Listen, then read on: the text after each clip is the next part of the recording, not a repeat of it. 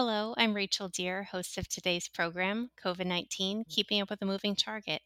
Thank you for joining us. This activity is jointly provided by the Postgraduate Institute for Medicine, DKB Med, and the Institute for Johns Hopkins mm-hmm. Nursing. Today's program is accredited for ANCC, AAPA, and AMA PRA Category 1 credit. Please visit our website for complete CE information. If you're tuning into our webcast, please click the Claim Credit button on the webinar console. Otherwise, please go to covid19.dkbmed.com, navigate to our multi specialty episodes, and select this webinar to claim credit. Today's learning objective is discuss the various treatment options currently available for outpatients at risk for severe COVID 19. This educational activity is supported by independent medical education grants from Gilead Sciences, as well as in kind support from DKB Med. With us today, we have Dr. Paul Auwaerter, Clinical Director of the Division of Infectious Diseases at Johns Hopkins School of Medicine. Dr. Auwaerter, welcome back. Thank you, Rachel, and thank you for joining us again uh, as we uh, try to keep up with the uh, COVID pandemic. And the Omicron variant has certainly uh, caused quite uh, a ruckus across the healthcare system in the United States uh, from December onward through the holidays. The number of cases have been substantial, the highest ever. And of course, this is likely an underestimate as the ability to get tested, whether by molecular means or antigen tests really proved difficult over the holidays and now into uh, January. And here we are on the 19th of January. And luckily, nationwide, uh, we may be past peak. You can see a small dip that may reflect the Martin Luther King holiday. But many states have already had fewer people in hospital, for example, in New York, DC, and here in Maryland. And, so this is a hopeful find, sign that the quick uptick uh, also will have a rapid downswell, which has been true for South Africa and some other countries.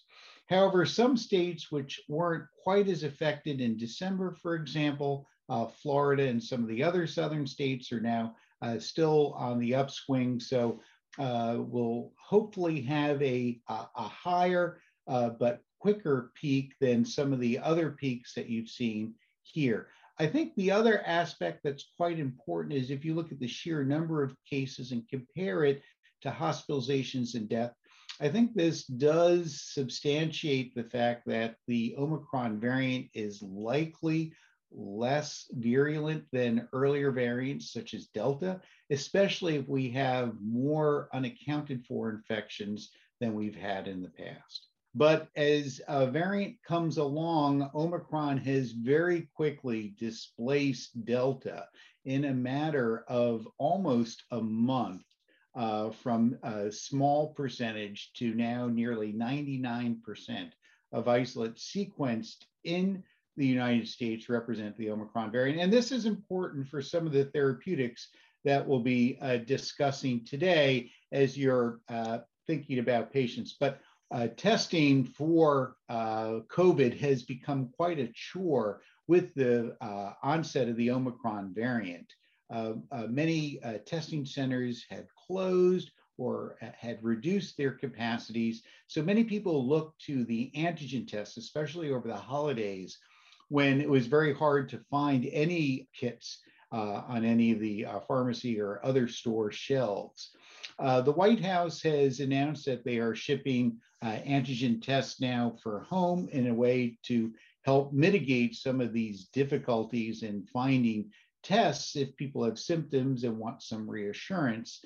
But uh, a couple uh, things I think are quite important. First, uh, even though we're dealing with the Omicron variant, even earlier in the pandemic, antigen testing uh, really did not perform quite as well as molecular testing. And the reason why this might be more important with the Omicron variant is perhaps the speed that this uh, variant is able to uh, uh quickly incubate and produce uh, a productive infection. So, for example, you might swab and test uh, someone and it's negative, but 12 hours later or the next day would be positive. And uh, this really has to do with the limits of detection. And uh, this uh, preprint uh, uh, gives, I think, a, a, an idea of why the antigen test may not be performing as well. Um, and there's also some concerns that Omicron may not be replicating quite as much as earlier variants in uh, the nasopharyngeal passageways, where traditionally the swab has been considered the gold standard in that area as opposed to elsewhere. So this particular preprint compared people who were PCR positive with symptoms. And uh, what they found was that if you had a fairly significant viral load of over 100,000 copies, that uh, the antigen uh, kit, uh, the BinaxNOW kit, detected either Delta or Omicron.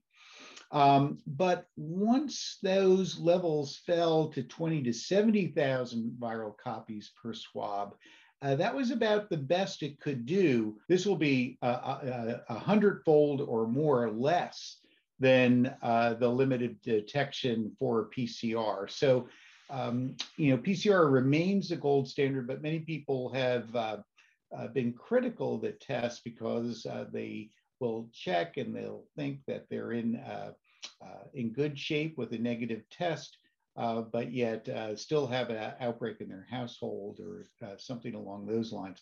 And I think what uh, is prudent, if it's at all possible, is that you probably you're concerned about an exposure or you have symptoms and there's a negative test initially on an antigen, it, uh, uh, it may be a false negative and you may want to test yourself the next day to see uh, if you can register a positive test. Now, uh, this is a rather uh, uh, busy slide, but I think it contains a lot of important information that has evolved rather quickly since December onward. Um, and it reflects a number of things. First, uh, you don't see uh, casirivimab and imdevimab, the Regeneron product on the slide, or bamlanivimab, etesevimab, those two monoclonal antibodies, which have been very successful in keeping people out of the hospital and with severe illness. However, the Omicron variant uh, unfortunately eludes activity of those monoclonals. The only monoclonal that's left with activity is sotrovimab, which has been in quite short supply, but has been distributed still uh, by Health and Human Services. But uh, certainly here in Maryland, uh, it's a limited supply, so only the uh, patients with highest risk, like solid organ transplants or uh, people who are immunodeficient, uh, have been prioritized to receive this if they're infected. Uh, but this uh, works quite well, uh, even though the, the actual information that got the EUA authorization was an interim study. Uh, but the big news has been the top two rows, and that's the oral antivirals that have now received emergency use authorization.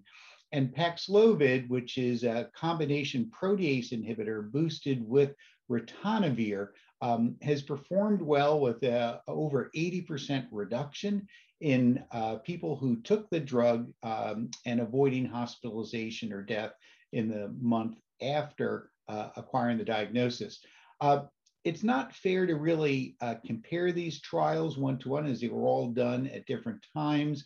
But if you look at the number needed to treat, you get the idea that um, regardless, uh, even though there's a, you know an 88% uh, reduction uh, in hospitalization, the number needed to treat to actually uh, achieve and avoid one hospitalization is 18 people. So uh, it, it's not as though uh, everyone develops uh, severe illness and so on. And of course, these were done in people who had at least one risk factor for severe COVID 19. Now, the protease inhibitor um, uh, certainly performed well in this study, but does have drug interactions. So, some of the uh, issues with ritonavir, which is common to anyone that treats HIV patients, knows uh, that this is quite problematic, for example, in transplant patients that might be on uh, tacrolimus, sirolimus, and other drugs there. So uh, what's happened is a um, authorization by the FDA for remdesivir, which we've used in hospital for a three-day course in early disease outpatient infusion, uh, which uh, had a laudable uh, decrease in um, progressive illness, as you can see, nearly equivalent to Paxlovid, um, although the, the numbers and the percent impact were a bit uh, lower.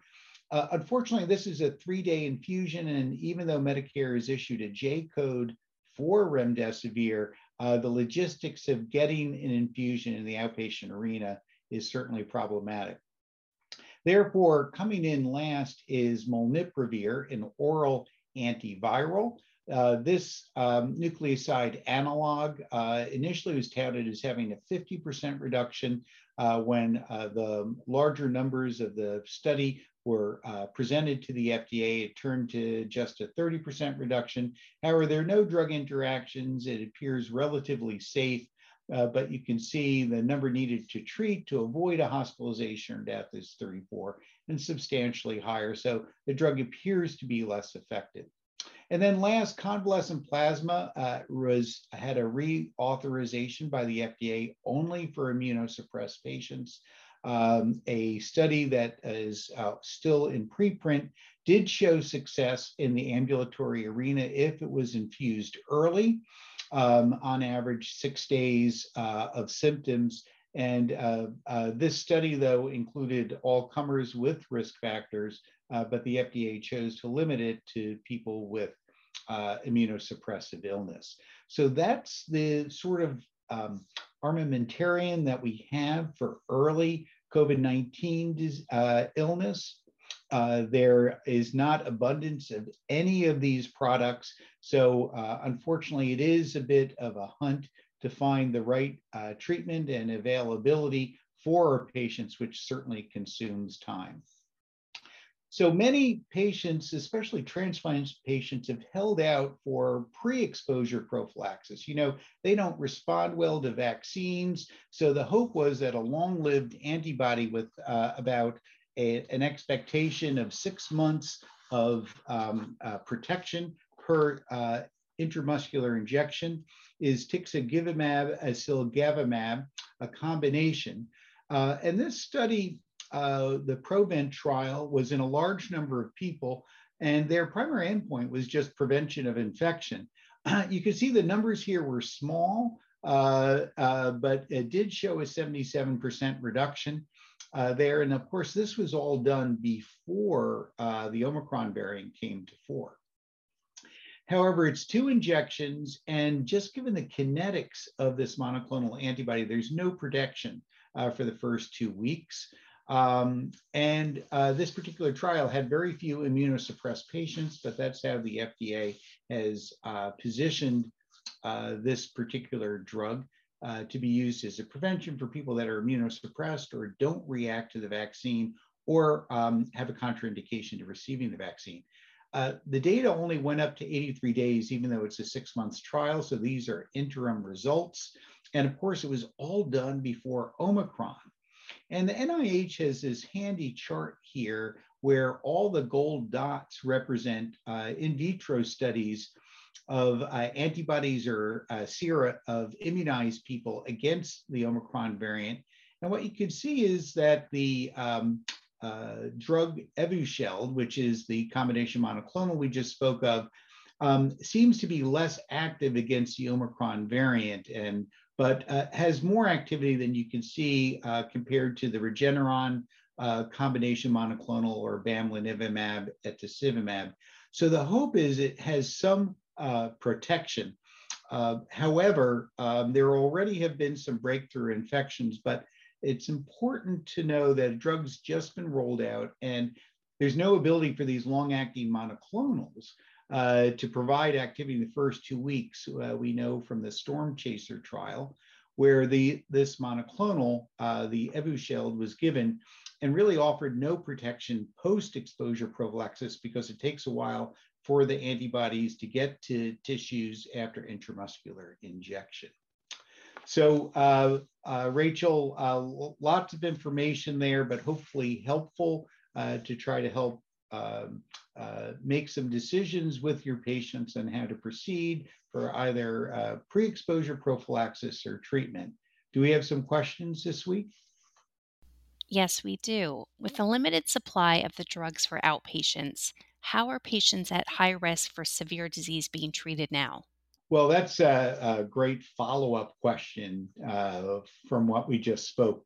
It depends on your situation and how um, uh, institutions and perhaps state health departments are dispensing drugs. I can give you an idea what's happening here in Maryland. Uh, is being dispensed to hospitals, but also state infusion sites, and only high risk, uh, the highest risk patients, those that might have B cell deficiencies or don't mount good responses against uh, uh immunization, are being prioritized because it does seem that sotrovimab is probably the best performing drug out there, but it's an intravenous infusion. Um, Paxlovid looks just as promising, but the supplies have been so limited uh, that there's only been a handful of uh, patients that have been able to get them at any given site or time. Um, for example, I've only had one patient that's been able to uh, acquire the drug before supplies are exhausted. I think molnupiravir is a drug that's a bit more widely available, but because it doesn't work as well, people are angling for those earlier two treatments. And convalescent plasma uh, really had not been procured recently to a great degree. And now with this uh, refreshed EUA, uh, blood banks have to gear up to produce uh, the plasma, and it's in quite scarce supply and is probably being reserved mostly for uh, immunosuppressed patients in hospital. The remdesivir, again, I see being used for a three day infusion in inpatients, not so much in outpatients, just because with all the staffing shortages and difficulties of trying to arrange a three day infusion, uh, it's been quite difficult. So hopefully, all these things will improve in the uh, forthcoming weeks uh, with uh, um, hopefully increased supplies of sotrovimab and especially Paxlovid uh, being planned through the spring. But one also hopes that the Omicron variant uh, or any other uh, SARS-CoV-2 infections will decline substantially as the winter moves to spring. Thank you. And here's our final question. Is throat or saliva swabbing more effective than nasal swabs for detection of Omicron? There's always been interest in uh, salivary samples just because of the ease of procurement. You don't have to swab, uh, uh, and, and, people generally like it quite a bit uh, more. And in fact, I've done, I have had both done myself, and the saliva is certainly easier. Especially with the Omicron variant, there's some suggestion that this may preferentially replicate such that salivary sampling may be um, as good uh, or perhaps even a bit better uh, compared to traditional nasopharyngeal swabs. I think uh, many of these looks have been quite preliminary. We'll uh, gather more information uh, certainly over the uh, next few weeks. but I, I think moving ahead, there will be more options for salivary, especially uh, testing uh, on a molecular basis. I think on an antigen basis, it, it may prove uh, more difficult um, and uh, you'll probably not see that come quite as quickly, but that is another uh, potential possibility um, as well. Thank you for those updates, Dr. Auwaerter. If you're tuning into our webcast, please click the Claim Credit button in the webinar console to attest for credit. Otherwise, please visit us at covid19.dkbmed.com. Again, thank you for joining us and thank you for your dedication to your patients with COVID 19. Thank you, Dr. Auwaerter. Uh, thanks so much, Rachel, and uh, hope everyone stays well and uh, hopefully uh, can uh, do what we need uh, for our patients who are suffering from COVID 19.